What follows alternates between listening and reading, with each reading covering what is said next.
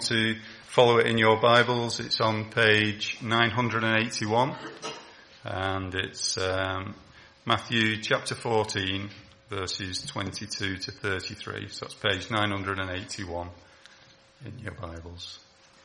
Thank you, Anna. Immediately Jesus made the disciples get into the boat and go on ahead of him to the other side while he dismissed the crowd. After he had dismissed them, he went up on a mountainside by himself to pray. Later that night, he was there all alone, and the boat was already a considerable distance from the land, buffeted by the waves because the wind was against it. Shortly before dawn, Jesus went out to them, walking on the lake. When the disciples saw him walking on the lake, they were terrified. It's a ghost, they said, and cried out in fear.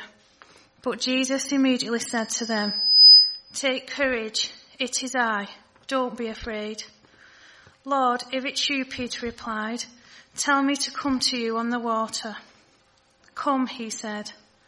Then Peter got down out of the boat, walked on the water and came toward Jesus. But when he saw the wind, he was afraid and beginning to sink cried out, Lord, save me. Immediately Jesus reached out his hand and caught him. You of little faith, he said, why did you doubt? And when they climbed into the boat, the wind died down. Then those who were in the boat worshipped him, saying, Truly, you are the Son of God. Amen. Oh, thank you, Anna. So in this passage we're told about a storm that took place in the evening when the disciples were out on their boat on the Sea of Galilee. And of course, Jesus wasn't with them. He told them to go on ahead of him, so, and, to, and he would meet them later, told them to go on to the other side of the lake. See, Jesus had had quite a day that day. He'd uh, learnt that day of the death of his cousin, John the Baptist, and he was obviously saddened and grieving his loss. And he tried to get away to pray when he'd heard about that, but the, the crowds hearing about all the wonderful works that he'd done had, had followed him and they'd followed him around. Jesus was wanting to get away, but in his compassion, he stopped and he talked to them. And he not only talked to them, but he fed them as well. And that's where earlier in this chapter we read about the feeding of the 5,000. So Jesus had had that day ahead of him and he wanted some time alone to pray and he told the disciples to go off ahead of him. As the storm took hold, uh, Jesus walked across the water to his disciples and we get this picture of Jesus crossing the lake, walking towards his disciples.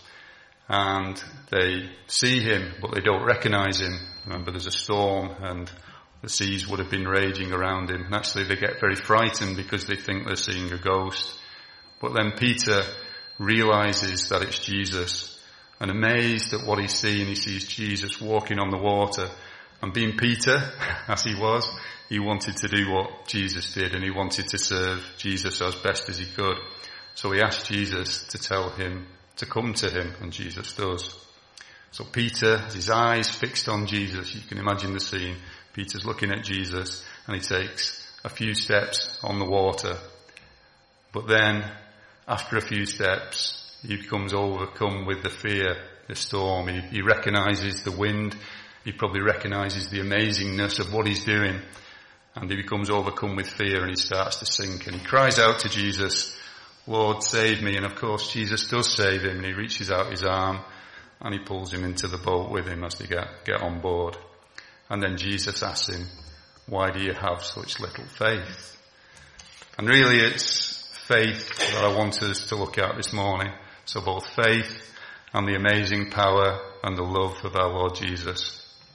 I once heard somebody say in a sermon that uh, the two most important things you can ask for in prayer are to have your faith increased and to have your love for others increased.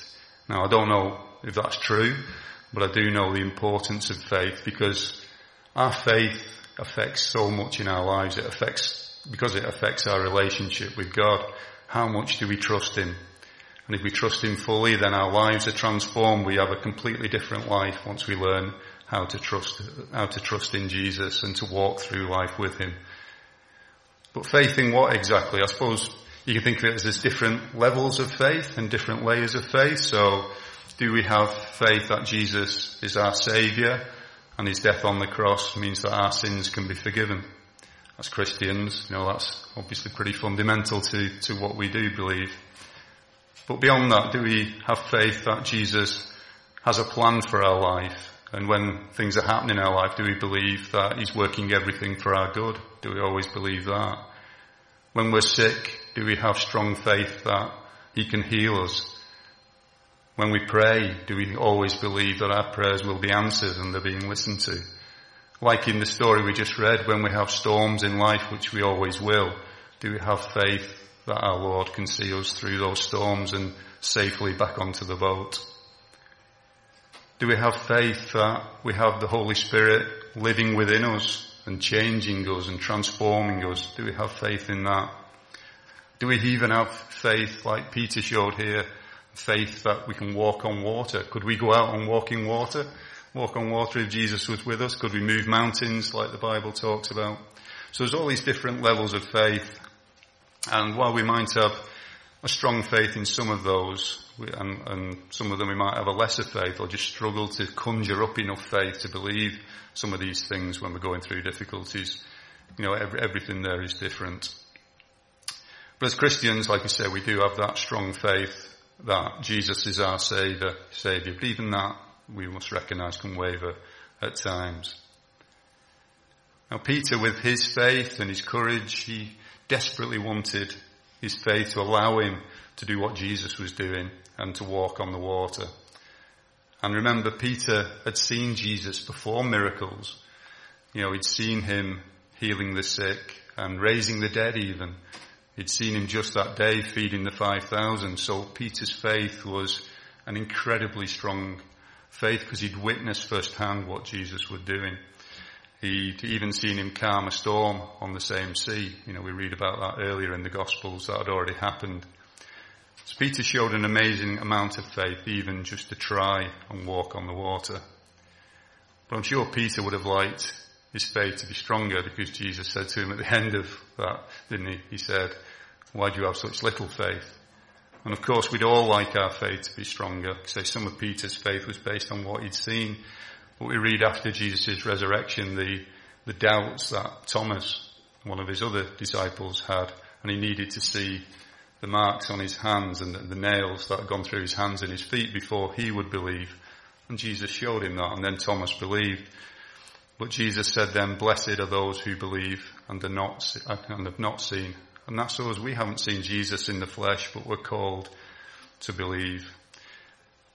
So how can we develop faith. I've had many friends that have seen my faith over the years, and my faith has grown over the years, but even in my early days as a Christian or just as a somebody who had, uh, you know, started off with a, a fairly shallow sort of faith, and I still have people say, how, how do you believe? I'd like to believe what you believe, they would say. I would like to have what you have and that assurance that you have that you've got this power working through you and within you, enabling you to do things, um, that, that assurance and peace that you get from knowing that we have eternal life. But they just couldn't believe it. They'd like to, but they couldn't. And I'd try and reason with them. I'd try and think about, from quite a logical mindset, I guess, why I have that faith. And I would say, just look at the world around you. Look at the beauty of creation. Look at everything that God's made look at the fact that we have love and consciousness and all the beauty that's in the world. And then I'd question what they believe as atheists because, you know, I'd say what you believe is way more incredible than what I believe. If you're an atheist, you believe something, well, you think you've got all the answers, but what you believe is basically that out of nothing, everything was created and it was all just random matter splattered across the universe billions of years ago and out of that random set of events, more random stuff took place that eventually led to us being here.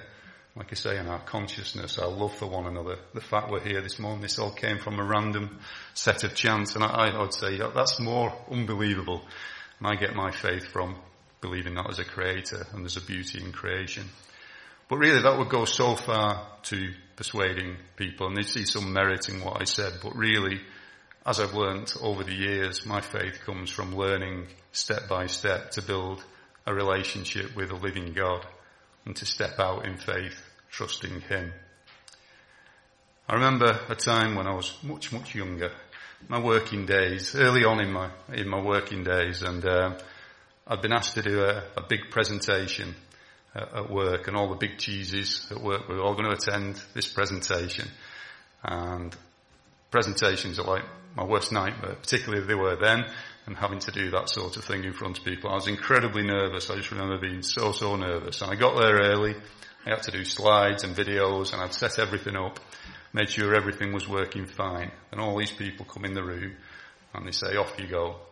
And as tech does, you press the button and the screen just goes blank. I, I, just remember this sense of blind panic sort of welling up in, inside of me. And um, rather than get up and start fiddling with the computer and trying to get all the make sure all the cables were connected, I just cried out to God. I said, God, just don't let this be happening to me. Just just help me with this. And uh, and the screen just flickered back into life and came on. You might think that's fairly trivial, but you might think that it's just coincidence or, or whatever. But I think the reality is that God was pleased that I just called out to him. I think God liked it when we call out to him. So rather than trying to fix everything ourselves, we call out to him and we hand things over to him. And I didn't rely on my own strength, I relied on his strength. And I learned to trust God through little things like that, just trusting him with the small things in life. and then learning to trust him with the big things. So trusting him with family matters, with health matters, with everything really. You know, and as we build that relationship with God, you feel the presence of his Holy Spirit. I don't say I feel it continuously, but there are moments when I feel his spirit just burning in me so brightly that I just know it's real. There's nothing else that feels like God's love. And that's where faith comes from. And that's why I believe, and that's why my faith has grown. So in this passage we're told that Jesus sent the disciples out without him. So do we think that Jesus knew there would be a storm? Of course he did.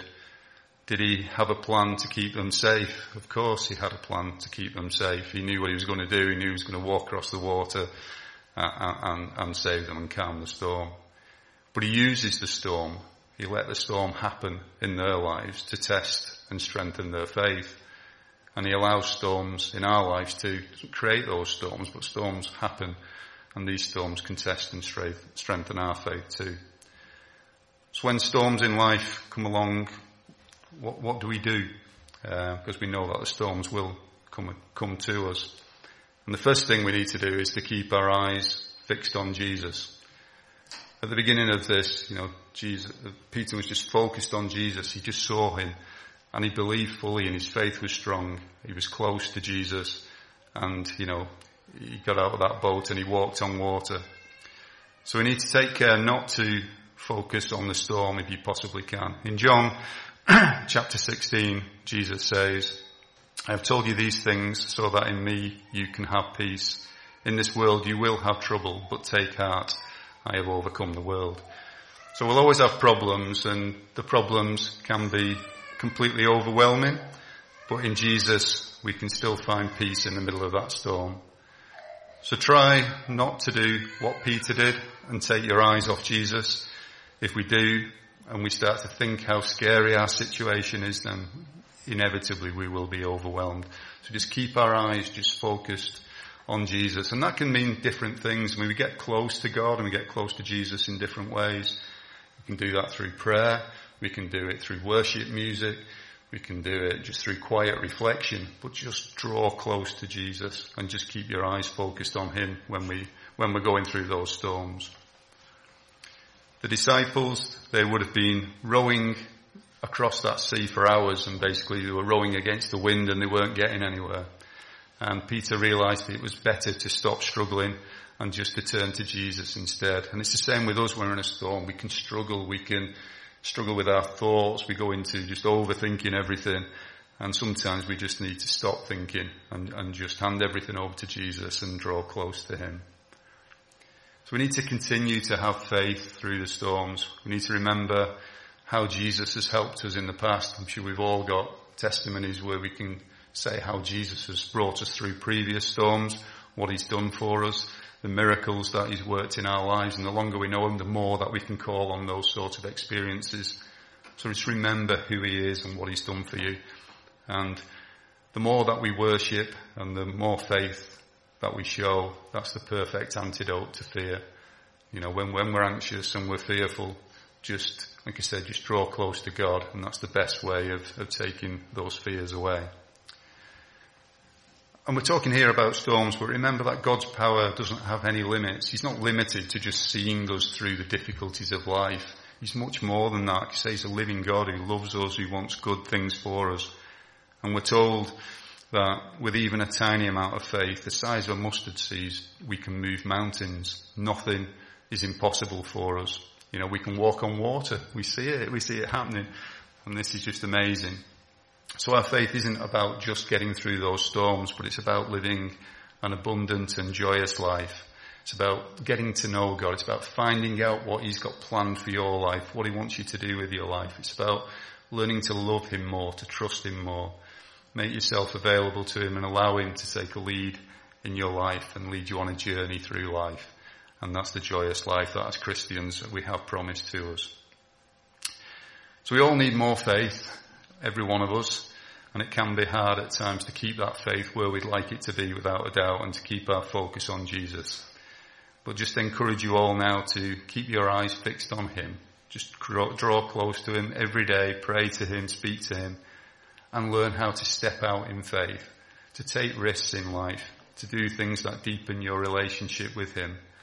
And the peace and joy that He brings, both through the storm and through those good times, is immeasurable and it's certainly better than trying to get through this life on our own strength and in our own power.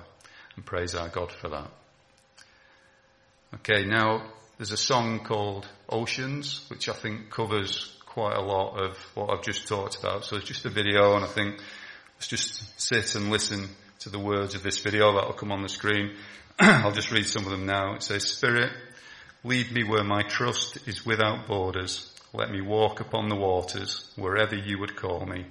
Take me deeper than my feet could ever wander, and my faith will be made stronger in the presence of my Saviour. Just got the laptop here. Two seconds.